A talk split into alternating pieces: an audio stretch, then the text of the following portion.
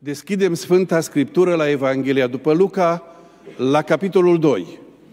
Evanghelia după Luca, la capitolul 2, vom citi primele 20 de versete.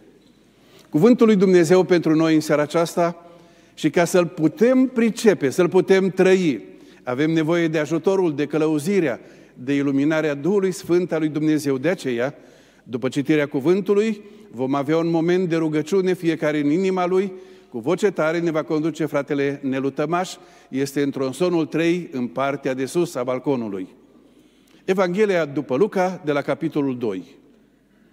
În vremea aceea a ieșit o poruncă de la cezar August să se înscrie toată lumea.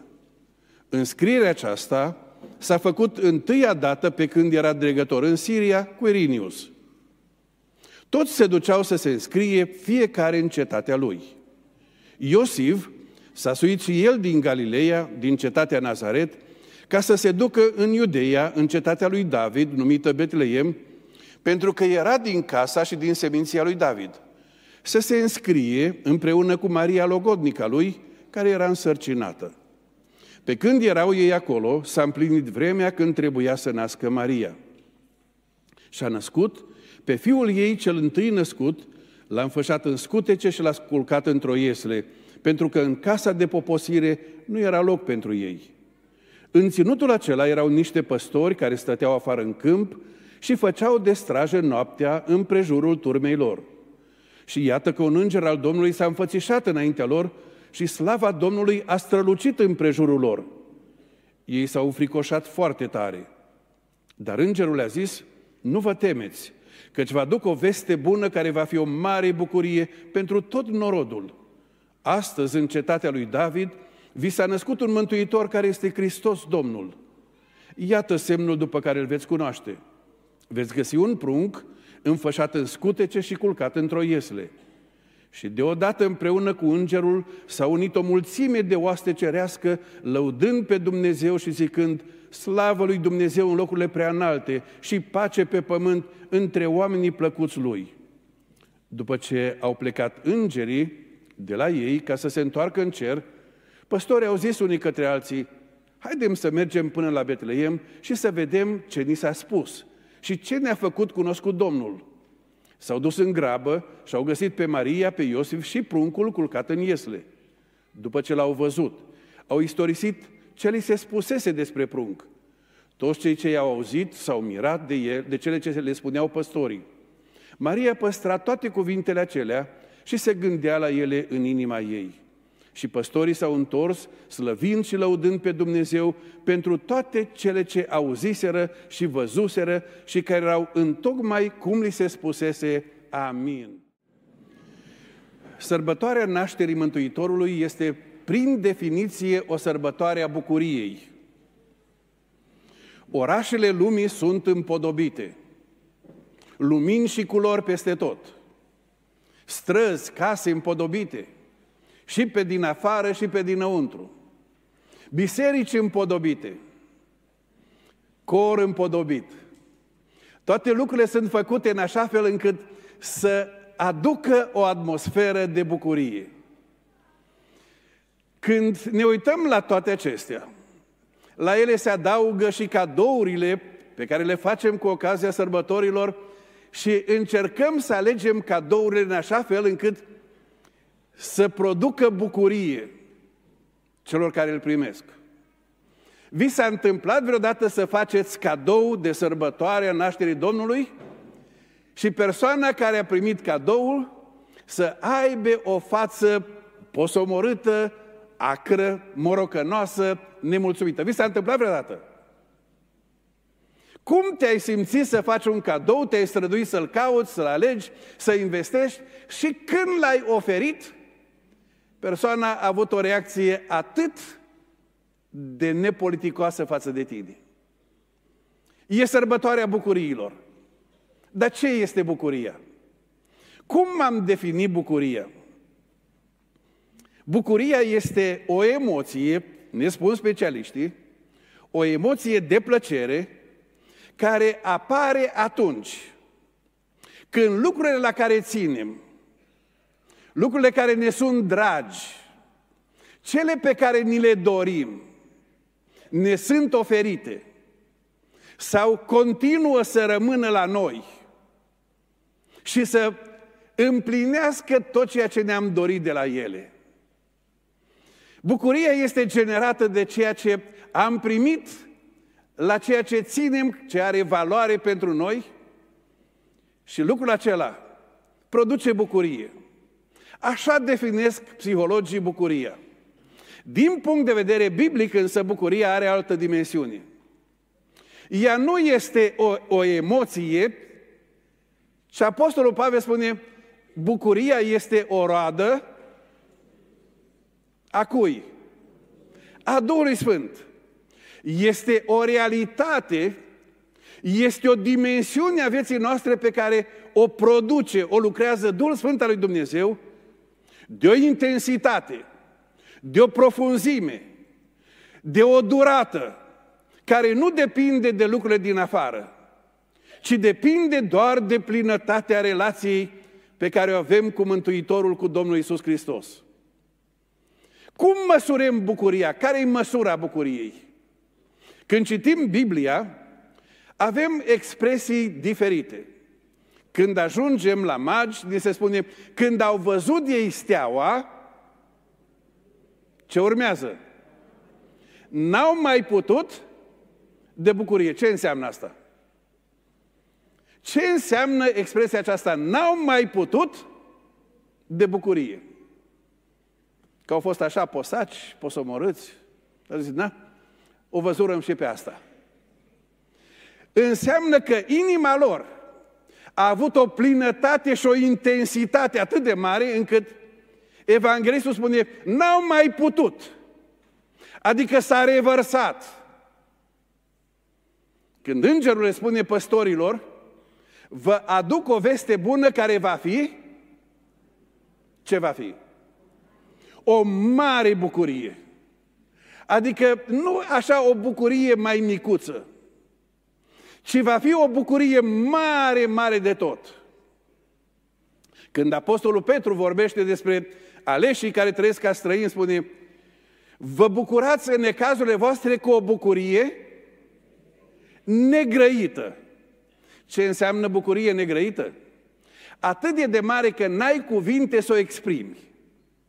E atât de mare încât n-ai cuvinte să o exprimi.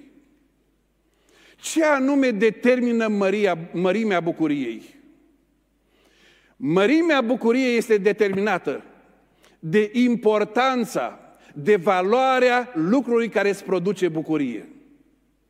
Importanța sau valoarea lucrului care îți produce bucurie determină mărimea bucuriei. Așadar, îngăduiți-mi o primă întrebare a serii. Cât este de mare bucuria nașterii Mântuitorului pentru tine? Cât este de mare bucuria pentru tine? Atât cât este de importantă nașterea Mântuitorului pentru tine. Dacă nașterea Mântuitorului nu are o importanță atât de mare, încât nu o poți spune în cuvinte, nu vei avea bucuria aceea nespus de mare, plin de bucurie, o bucurie în care nu mai poți de plinătatea ei.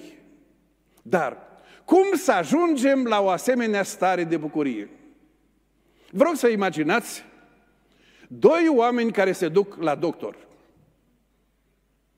Unul este sănătos, celălalt este bolnav de cancer în stadiu avansat. Medicul le face analizele la amândoi și le spune rezultatul. La cel care este sănătos spune, analizele sunt bune ca de obicei. La cel care este bolnav de cancer într-o stare avansată spune, s-a întâmplat ceva extraordinar. Analizele dumneavoastră sunt bune. Care dintre cei doi se bucură mai mult? Care? De ce se bucură cel mai mult cel care s-a dus bolnav de cancer? Pentru că importanța veștii pe care a primit-o este atât de mare pentru el, încât îi umple inima de bucurie. Cât este de mare bucuria, cât este de importantă nașterea Mântuitorului pentru noi. Ca să înțelegem importanța nașterii Domnului, este atât de, de important să înțelegem de la ce anume a venit să ne mântuiască. Care este valoarea mântuirii noastre? Care este starea noastră pentru care a venit Hristos să ne mântuiască? Vă aduc o mare bucurie, o veste bună care va fi o mare bucurie pentru tot norodul. Astăzi în cetatea lui David vi s-a născut un mântuitor. Un mântuitor de la ce? De la ce ne-a mântuit? Ca să ne putem bucura de mântuirea Lui și de venirea Mântuitorului. De la ce ne-a mântuit? Când apostolul, când evanghelistul Matei scrie, vorbește despre nașterea Domnului Isus și spune așa, ea va naște un fiu și vei pune numele Isus pentru că El va mântui pe poporul său de păcatele noastre. Cât sunt de mari, cât sunt de grozave, cât sunt de teribile păcatele tale, cât este de, de, de înspăimântătoare soarta ta sub păcatele tale. Mărimea păcatelor tale, mărimea păcatelor mele, dimensiunea stării noastre va determina înțelegerea valorii Mântuitorului nostru. Așa că în seara aceasta ne vom uita la câteva aspecte. De la ce a venit să ne mântuiască? Mai întâi și mai întâi, a venit să ne mântuiască de păcatul originar. A venit să ne mântuiască de păcatul originar. Care este păcatul acela originar? Deschideți, vă rog, la Romani, capitolul 5, Epistola lui Pavel către Romani, capitolul 5, de la versetul 12. De aceea, după cum printr-un singur om a intrat păcatul în lume și prin păcat a intrat moartea și astfel moartea a trecut asupra tuturor oamenilor din pricină că toți au păcătuit.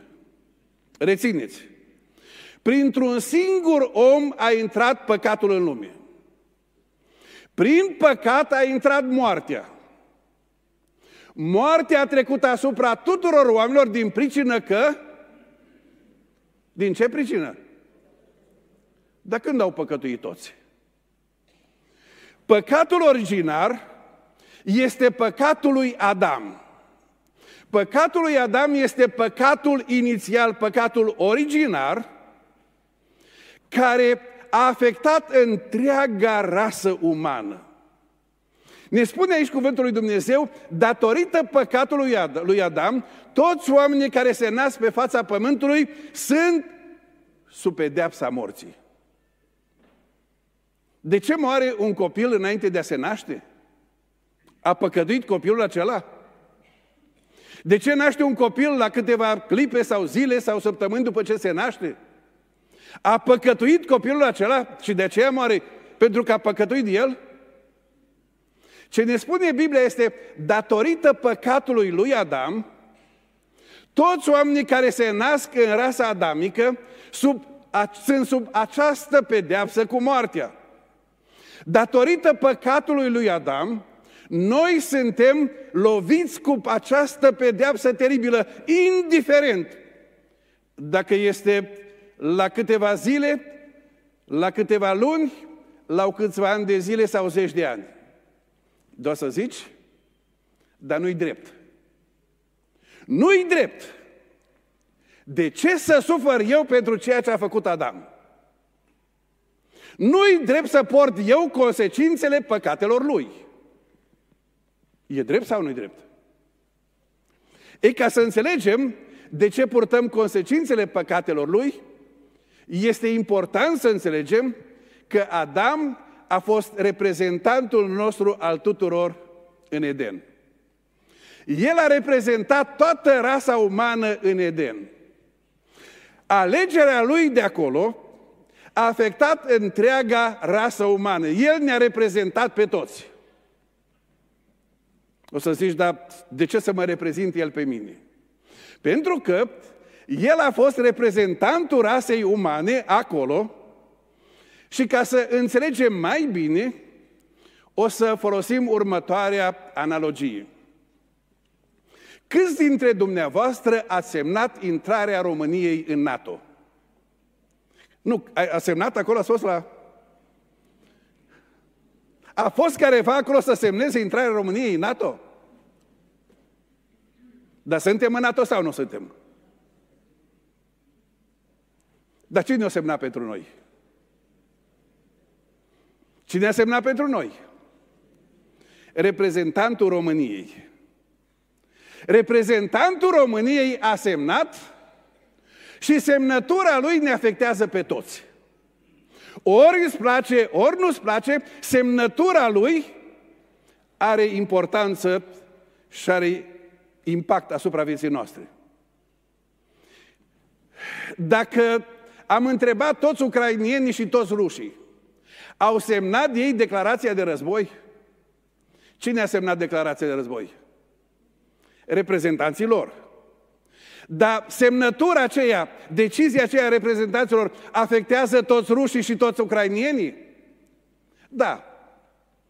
Ei, după același tipar, ceea ce a făcut Adam acolo, te afectează pe tine, pe mine, copilul nenăscut, copilul tânăr născut, omul în floarea vârstei sau omul care a trecut de 80 sau de 90 sau ca sora Iovan de 101 ani. Datorită păcatului lui Adam, noi toți suntem loviți cu moartea, ba mai mult, suntem toți izgoniți din Eden. Când Adam a fost izgonit din Eden, noi toți am fost izgoniți din Eden și ne-am născut în afara Edenului. De ce o cântare noastră care surprinde adevărul acesta spune Noi prin Adam raiul pierdeam. Adică ce a făcut el ne afectează pe toți. Dar nu numai atâta. Mai este ceva. Dacă ceea ce a făcut Adam ar fi doar la nivelul acela, teoretic, la nivelul acela de reprezentare, încă ar fi cum ar fi, dar s-a întâmplat ceva mai mult. Și tu și eu am fost prezenți în Eden când Adam a păcătuit. Și tu și eu am fost prezenți în Eden atunci când Adam a păcătuit. O să zice, frate Paul, în viața mea n-am fost în Eden. Haideți să vedem ce zice Biblia. Deschideți, vă rog, la Epistola către Evrei, la capitolul 7. Epistola către Evrei, capitolul 7. Aici, epistola și autorul epistolei ne explică preoția lui Melchisedec și preoția lui Levi. Și ne explică faptul că preoția lui Melchisedec este superioară preoției levitice. Ne explică faptul că Melchisedec este mai mare decât Levi. Suntem în Vechiul Testament și face trimite la ce s-a întâmplat în vremea lui Avram. Și citim așa, de la versetul 9. Mai mult, însuși Levi care ia zeciuială, a plătit zeciuială, ca să zicem așa, prin Avram. Levi nu se născuse pe vremea lui Melchisedec, căci era încă în coapsele strămoșului său când a întâmpinat Melchisedec pe Avram. Adică, din punct de vedere genetic, Levi era prezent în Avram când Avram a dat zeciuială lui Melchisedec. Genetic era prezent acolo.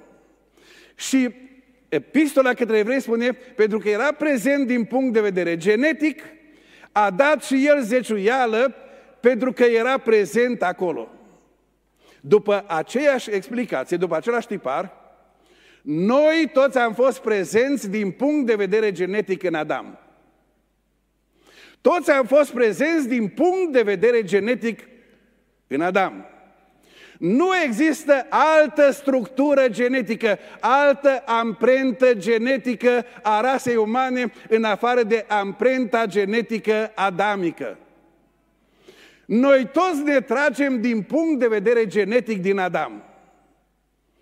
Așadar, ne-a reprezentat, dar am fost și prezenți din punct de vedere genetic. Dar o să spui, frate Paul, dacă am fost din punct de vedere genetic acolo, eu n-am avut drept de decizie. Eu n-am putut, Adam nu m-a întrebat dacă sunt de acord sau nu sunt de acord, dacă vreau sau nu vreau. Deci el a făcut ceva și nu-i vina mea că a făcut el.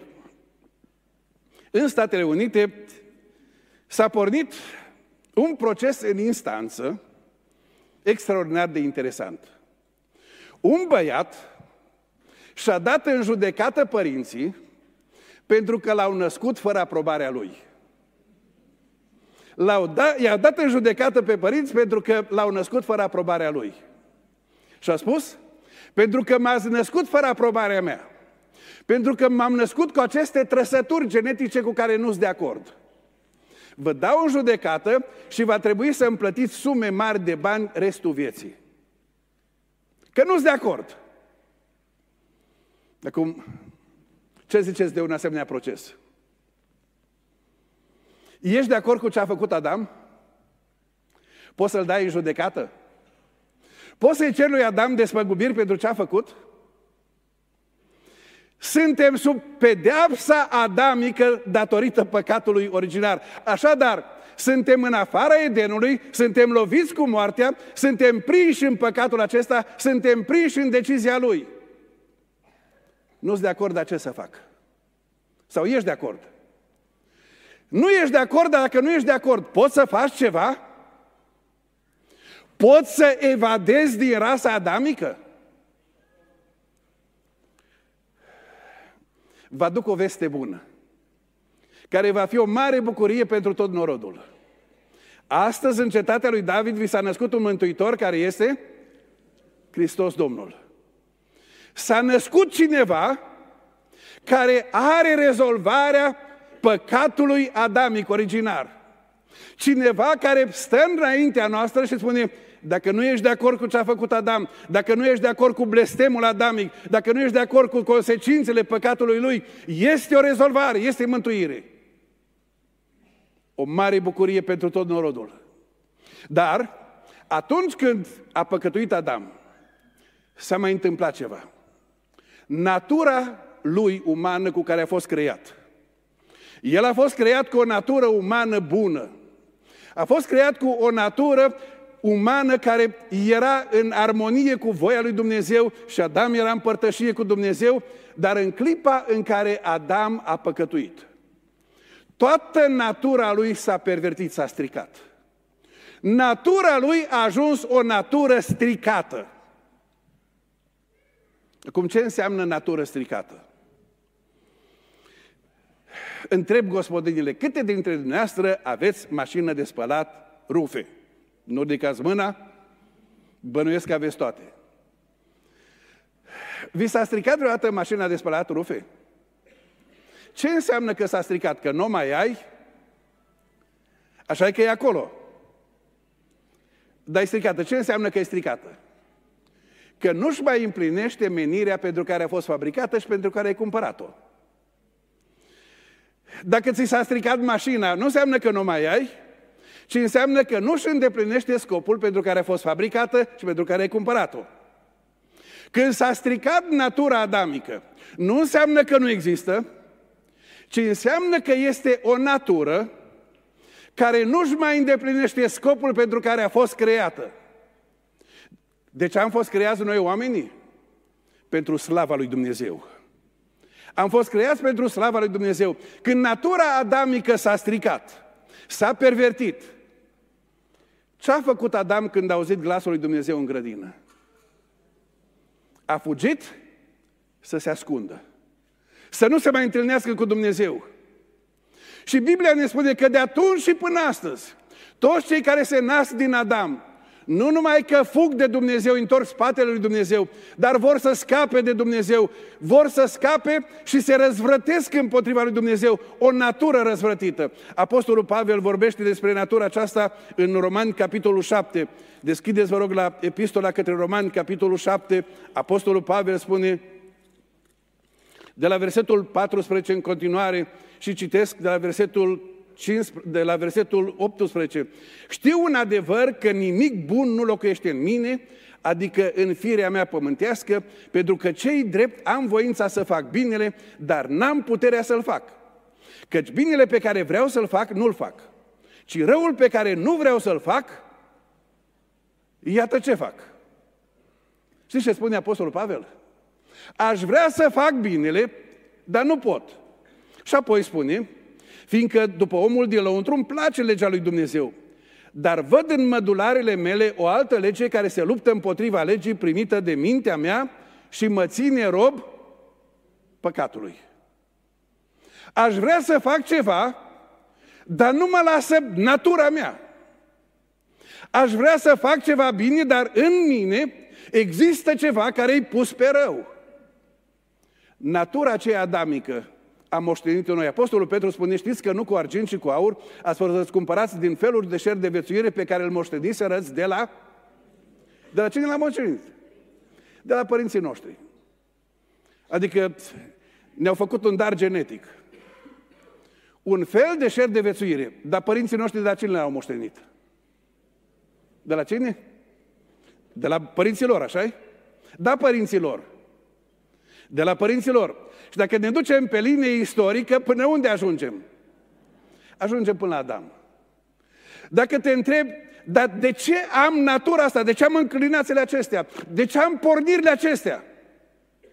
Datorită faptului că natura umană s-a stricat în Adam și ne-a transmis-o din generație în generație și din pricina aceasta. Apostolul Pavel spune, o nenorocitul de mine. Cine mă va scăpa de acest trup de moarte? O, nenorocitul de mine! Sunt sub această pedeapsă adamică. Trăiesc în această natură stricată. Mă lupt și nu pot ieși. O, nenorocitul de mine! Există scăpare. Dar îngelul a zis, nu vă temeți că își va duc o veste bună, care va fi o mare bucurie pentru tot norodul. Astăzi în cetatea lui David vi s-a născut un mântuitor care este Hristos Domnul. Oare ne poate mântui și de natura aceasta stricată din noi? Oare ne poate mântui de sub păcatul adamic? Dar nu, mai, nu, nu, nu numai atât. E mai mult, e mai grav. Biblia ne spune, nu doar că moștenim păcatul adamic și toate blestemele lui adamice, nu doar că moștenim o natură păcătoasă, ci noi înșine suntem păcătoși.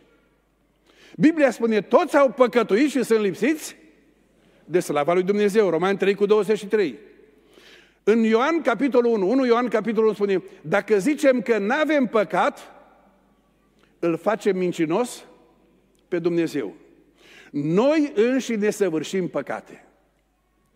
Noi înșine suntem oameni păcătoși care săvârșim păcate. Ce este păcatul? Orice gând, orice atitudine, orice vorbă și orice faptă contrară cuvântului lui Dumnezeu, caracterului lui Dumnezeu, naturii lui Dumnezeu. Tot ce este contrar lui Dumnezeu este păcat.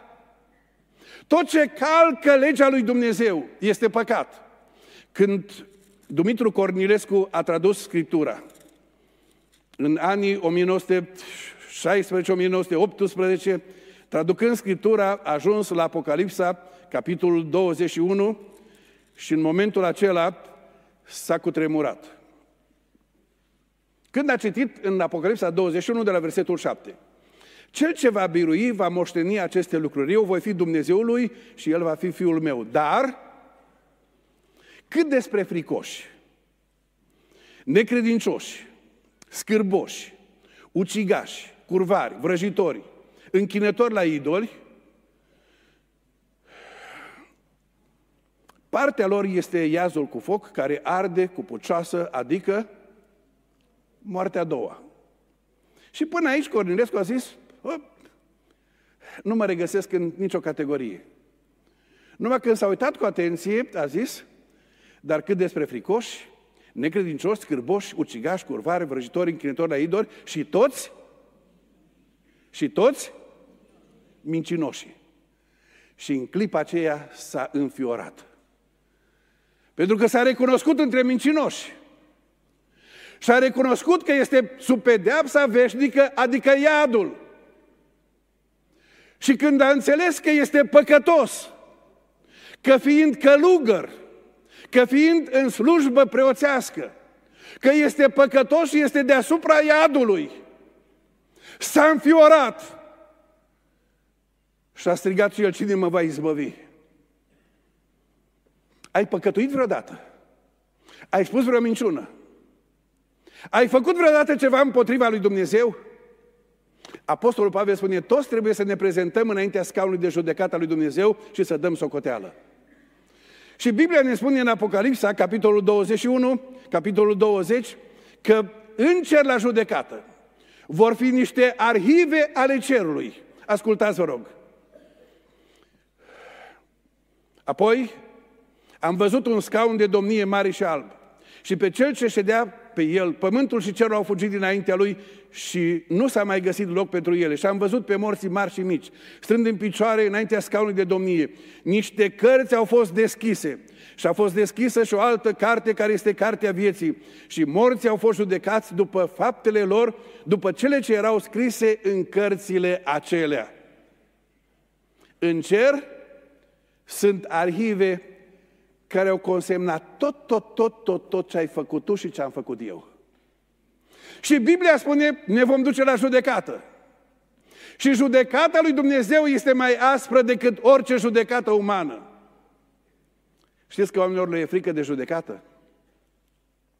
Unii când sunt amenințați cu iminența judecății, încearcă să-și pună capăt zilelor. Alții fug din țară.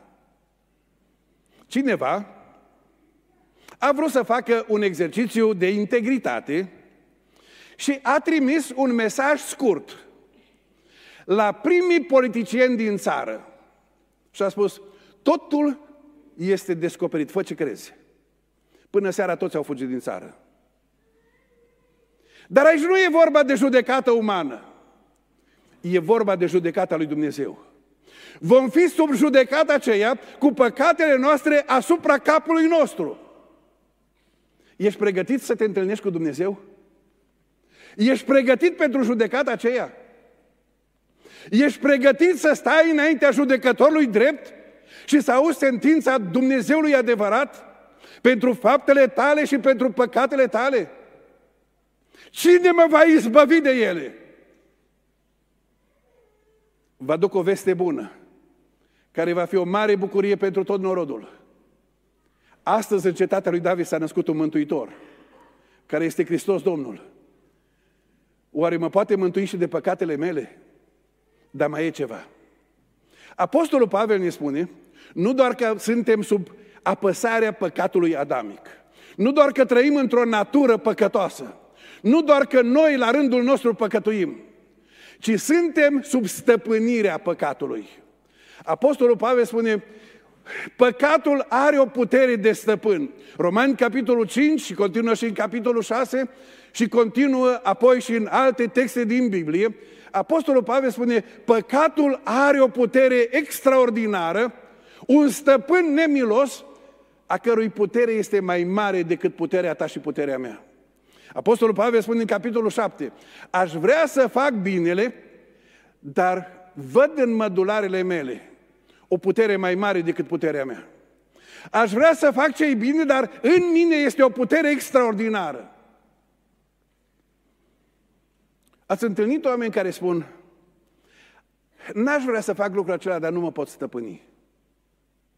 Acum, pentru că toți suntem în sărbători, n-aș vrea să mănânc multe dulciuri, dar nu mă pot, nu mă pot Ziceți mai departe. N-aș vrea să mănânc atâta ciocolată, dar nu mă pot. N-aș vrea să mă uit la ce mă uit, dar nu mă pot. Extraordinar ce bine să ai copii în adunare. Au o sinceritate și o prezență extraordinară. Suntem sub această robie. Sub robia aceasta care este mai tare decât noi.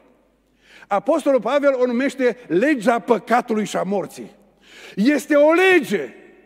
Mă ține rob. Și toată lumea aceasta zace în ce rău.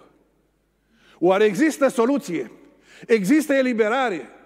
Suntem sub păcatul adamic, suntem într-o natură păcătoasă, suntem încărcați cu păcatele noastre și suntem sub robia păcatului. O, nenorocitul de mine! Cine mă va izbăvi? Înțelegi cât este de mare căderea noastră? Cât este de mare tragedia noastră? Cât este de adâncă această cădere și pedeapsa noastră? Înțelegi cât e de grav? Când Jonathan Edwards a ținut o predică intitulată Păcătoșii în mâinile unui Dumnezeu mânios. Grozav lucru este să cazi în mâinile Dumnezeului atotputernic. Când a ținut predica aceea așa descris, grozăvia păcatelor și când a descris asprimea judecății lui Dumnezeu pentru păcat, oamenii au început să plângă, să tremure, să țineau de scaune să nu cadă în iad. Se țineau de scaune în groaza că judecata lui Dumnezeu este atât de aspră și păcatele lor atât de mari. În dimineața aceea 500 de oameni, membri ai bisericii, s-au întors la Dumnezeu. Pentru că au înțeles cât este de gravă situația lor. Dar care e vestea bună? Care e vestea bună?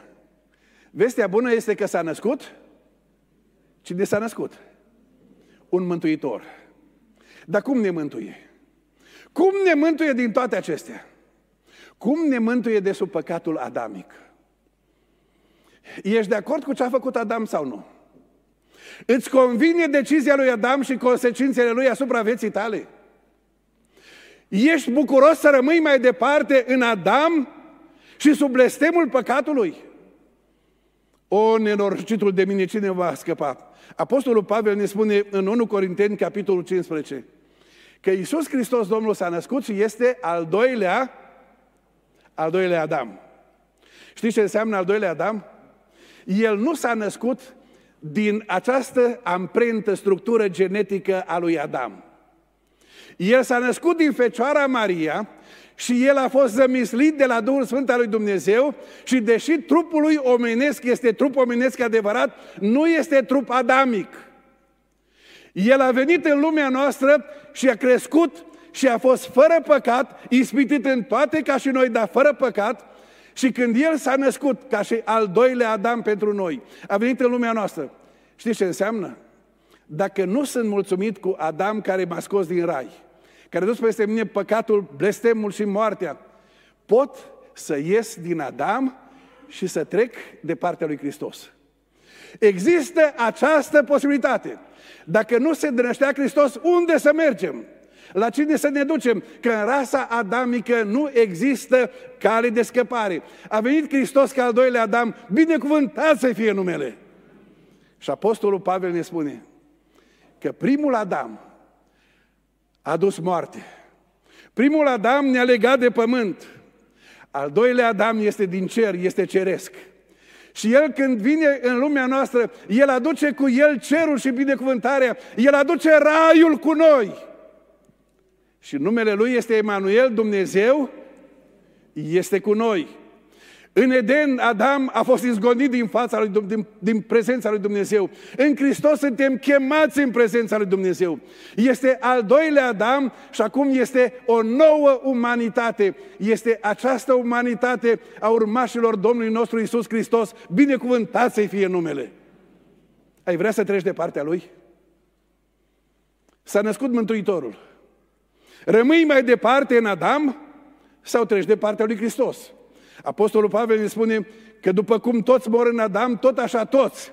Cei care vin la Hristos vor avea viață veșnică. După cum toți au fost răsândiți în Adam, tot așa în Hristos toți vor avea iertare. După cum în Adam au pierdut raiul, în Hristos câștigă paradisul.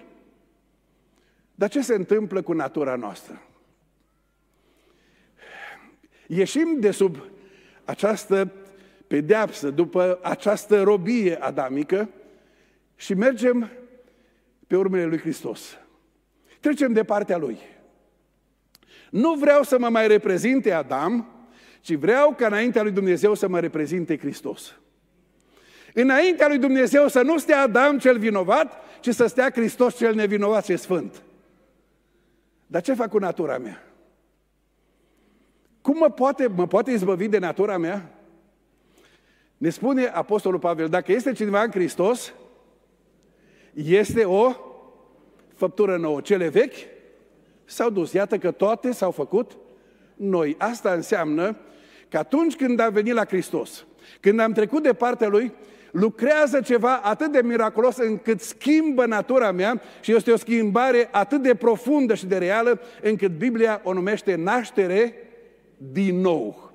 Este naștere din nou. Ce înseamnă această naștere din nou? În mine, în tine, Dumnezeu așează o natură duhovnicească, așează noi ceva care dintr-o dată nu se mai împotrivește înaintea, în, în fața lui Dumnezeu, față de poruncile lui, de legile lui, de prezența lui, ci una care aleargă, una care își dorește, una care caută fața Domnului, o natură care dorește părtășia cu Dumnezeu și care se bucură în prezența lui Dumnezeu și care trăiește în această viață încât umblă și spune, ferice de cel care nu se duce, nu se oprește, nu se așează, ci își găsește plăcerea în legea Domnului.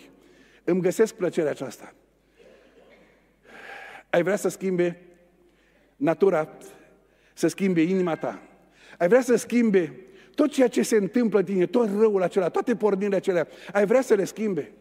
Le schimbă atât de mult, încât ni se spune despre un om meseriaș, care înainte de a se întoarce la Dumnezeu, înjura la fiecare lovitură de ciocan, la fiecare mișcare pe care o făcea pe șantier, era cu gura plină de înjurături. S-a întors la Dumnezeu. Și dintr-o dată i s-a schimbat inima și s-a schimbat limbajul. Și într-o zi, în timp ce lucra, a vrut să bată un cui și din greșeală și-a lovit cu ciocanul tare un deget și l-a strivit. Și prima reacție a fost în firea pământească și-a mușcat limba și a zis, binecuvântat să fie Domnul. Dintr-o dată, pornirea aceea adamică s-a declanșat în el. Numai că era ceva mult mai tare, era ceva mult mai profund și dintr-o dată înțelege că și atunci când doare, vorba noastră trebuie să-L înalțe pe Dumnezeu. Ai vrea să schimbe natura ta. Și o să zici, bun, îmi schimbă natura, dar ce fac cu mormanul de păcate pe care le-am adunat asupra vieții mele? Biblia ne spune, dacă ne mărturisim păcatele, El este credincios și drept ca să ne ierte și să ne curățe. Rețineți! Nu doar că ne iartă, ci ne și curăță. Ne spală de ele. Păcatele acelea pe care le-am făcut, acele nelegiuiri pe care le-am adunat asupra vieții mele, când vin la Hristos, El este înaintea lui Dumnezeu mijlocitorul pentru iertarea păcatelor mele. Nu ca vorbă goală, ci ca o iertare care a fost câștigată cu prețul jertfei Lui.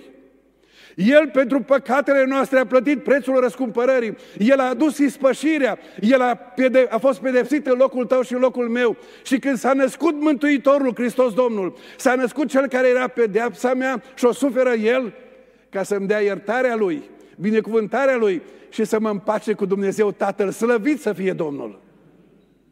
Dar ce se întâmplă cu această putere a păcatului? Apostolul Pavel spune, acum dar, nu este nicio osândire pentru cei ce sunt în Hristos Iisus, care nu trăiesc după îndemnurile firii pământești, ci după îndemnurile Duhului.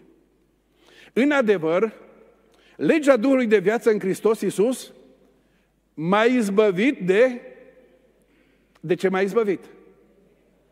De legea păcatului și a morții. Pavel spune, noi suntem sub legea păcatului și a morții. E lege. E o putere care te ține sub legea aceasta a păcatului și a morții. Dar, spune Apostol Pavel, este o lege mai tare decât legea aceasta. Este o lege care o bate pe legea aceasta, o biruie și mă izbăvește de sub legea aceasta. Este legea Duhului de viață în Hristos Domnul. Este ceva mai tare decât legea păcatului și mă ridică de sub puterea ei. Când noi oamenii care trăim pe pământul acesta, am vrea să zburăm de pe pământ. Probabil că atunci când ați fost copii, fiecăruia a venit din când în când gândul să zboare.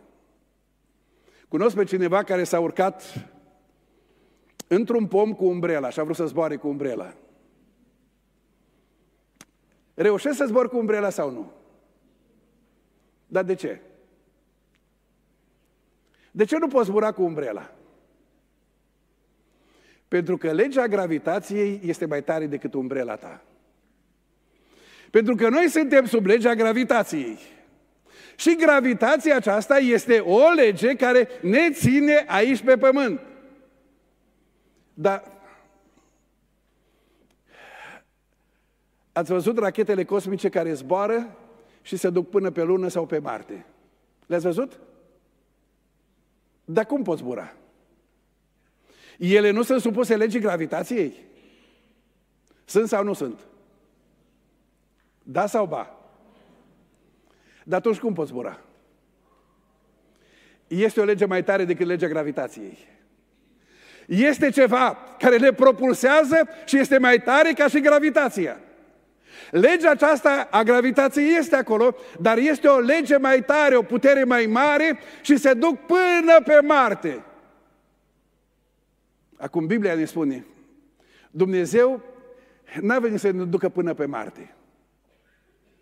Sunt unii care vrea să meargă pe Marte, sunt gata să plătească sume imense ca să meargă până pe Marte. Dumnezeu n-a venit să ne ducă până pe Marte. Până unde a venit să ne ducă? Până în al treilea cer. Până în prezența tronului de slavă lui Dumnezeu. A venit Mântuitorul de acolo. Și dimineață fratele Alex ne-a prezentat Hristosul preîntrupare, Hristosul întrupat și Hristosul glorificat.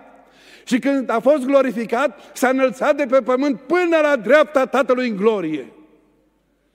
Și apoi, uitându-se la ucenicul lui Iisus, mă duc să vă pregătesc un loc.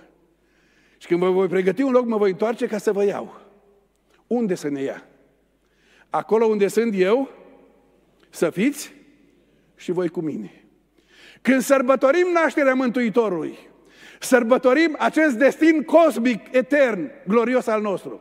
A venit în lumea noastră să ne scape de sub păcatul adamic, să schimbe natura noastră păcătoasă, să ne ierte păcatele, să ne scoată din robia păcatului și a morții și a pământului și să ne ducă acasă în cer. Aleluia, slavă Lui!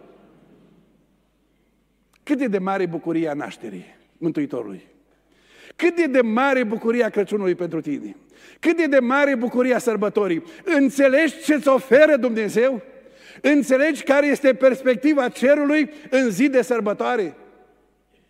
Sau?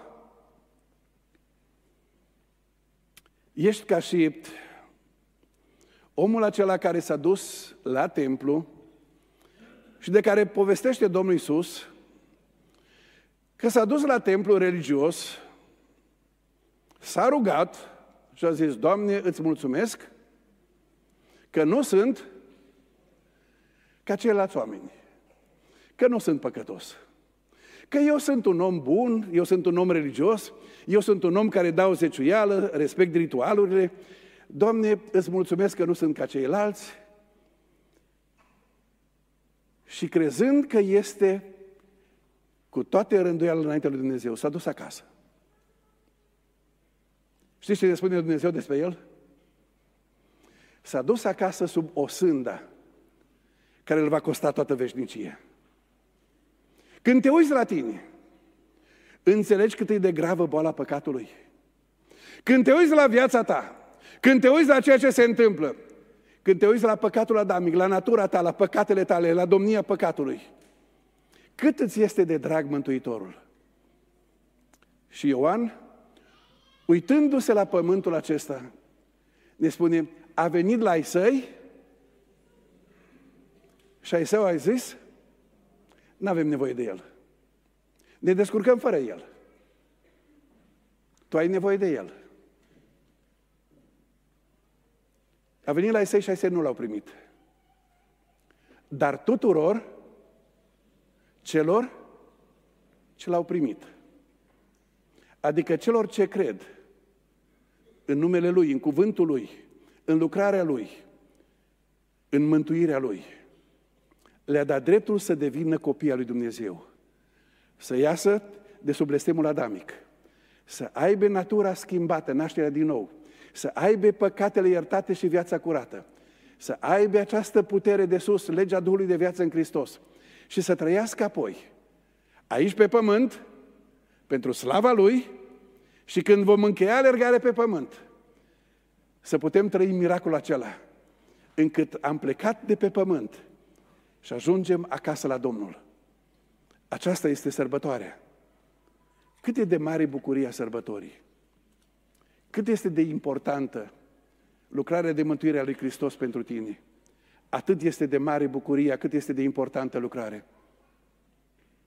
Haideți să plecăm capetele înaintea Domnului.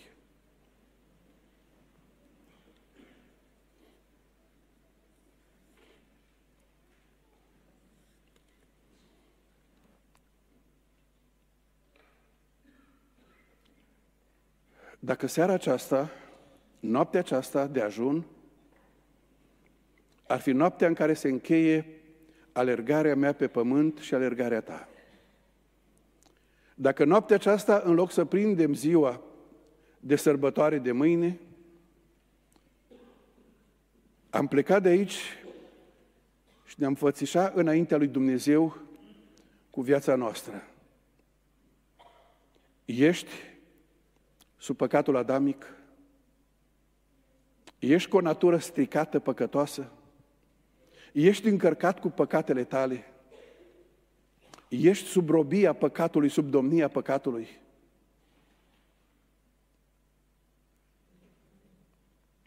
A venit Fiul lui Dumnezeu să te izbăvească și să mă izbăvească. La vârsta de 18 ani am trăit miracolul acesta. Și alții l-au trăit de-a lungul anilor și de-a lungul secolelor mântuiții Domnului. Acum este vremea ta. Acum este ceasul tău. A venit la Isai și Isai nu l-au primit. Spus, ne descurcăm fără el. Ne descurcăm cu religia noastră, cu ritualurile noastre, cu viața noastră, cu resursele noastre. Ne descurcăm cu puterile noastre. Și au rămas sub o sânda veșnică. Dar tuturor celor ce l-au primit, celor ce le-au spus, Doamne, a venit în lumea aceasta ca să mă mântuiești și pe mine. Am înțeles din cuvântul Tău cât este de grea și de apăsătoare starea mea, nemântuit, cu păcatele asupra mea, cu moștenirea adamică, cu natura mea păcătoasă, cu robia păcatului. Doamne, în seara aceasta strig și strig din toată inima, Doamne, îndură-te și mântuiește-mă și pe mine. Din toată inima strig, Doamne, eliberează-mă din tot ceea ce m-a dus natura aceasta păcătoasă adamică, din tot ce am făcut, din tot ce înseamnă domnia păcatului, puterea păcatului. Doamne, lasă legea Duhului de viață în Hristos să transforme viața mea și destinul meu. Spune, Doamne, ai venit și te-ai născut într-o iesle și a fost atârnat pe o cruce dar n-ai rămas nici în eștele, nici în mormânt, ci ești la dreapta lui Dumnezeu în glorie. Și de acolo ești gata să mijlocești și pentru mine. Spune, Doamne Iisuse, în seara aceasta mă întorc la Tine. Și acum stăm cu capetele plecate în rugăciune. Care este decizia ta în seară de sărbătoare? Ești gata să spui, Doamne, din toată inima, cu tot cugetul meu, Sub toată această perspectivă, a ceea ce înseamnă o viață în păcat, mă uit la bucuria mântuirii și la harul pe care l-am să am un mântuitor și spun, Doamne, mântuiește-mă și pe mine, primește-mă și pe mine, vreau să trec de partea Ta și să fii Domnul meu și Dumnezeul meu. Dacă asta este dorința ta, este decizia ta, este strigătul inimii tale, înalți o rugăciune și spune, Doamne, iartă-mi păcatele. Doamne, primește-mă și schimbă în viața. Doamne, îmi recunosc starea mea și mă uit la măreția Harului Tău și spun, Doamne, din toată inima te rog, iartă-mă. Și fă din mine copilul Tău. Dacă rugăciunea aceasta o înalți în inima ta, atunci te mai rog ceva. Să-mi arăți că inima ta se deschide pentru Domnul printr-o mână ridicată, la balcon dacă este cineva. Adică mâna sus și ține o clipă ca să o pot vedea și spune prin mâna aceea, aici este inima mea, viața mea, să vă binecuvinteze Domnul. Da, am văzut, lăsați mâinile jos. Dacă sunt alții, oriunde mai este cineva, să vă binecuvinteze Domnul. La balcon, dacă mai este cineva, Domnul Iisus spune, pe cel ce vine la mine nu-l voi zgoni afară. Este seara în care Mântuitorul se apropie de inima ta, a venit din cer pe pământ ca să caute să mântuiască și spune, Doamne, nu mă lăsa nemântuit, ci te rog să mă primești să mă mântuiești și pe mine. Jos aici în sală, sub balcon, dacă este cineva. Gata să spune, Doamne, mântuiește-mă și pe mine. Scrie și numele meu în cartea vieții, primește-mă și pe mine. Arată-mă printr-o mână ridicată. Jos în sală, dacă este cineva. Ține mâna ridicată o clipă ca să o pot vedea. Poate, da, v-am văzut la balcon și acolo, să vă binecuvinteze Domnul. Poate că te uiți online. Ești acasă și ai înțeles cât este de scumpă nașterea Mântuitorului. Ce har și ce binecuvântare, ce înseamnă oferta mântuirii. Și acolo la tine acasă, în fața ecranului ești gata să spui, Doamne, primește-mă și pe mine. Înalți o rugăciune, pleacă-te pe genunchi. Predă-ți viața în mâna Domnului. Și acelui care a venit din mărire, ca să ne caute să ne mântuiască. Cel care a făcut din noi preoți și fii al lui Dumnezeu, a lui să fie slava în vecii vecilor. Amin.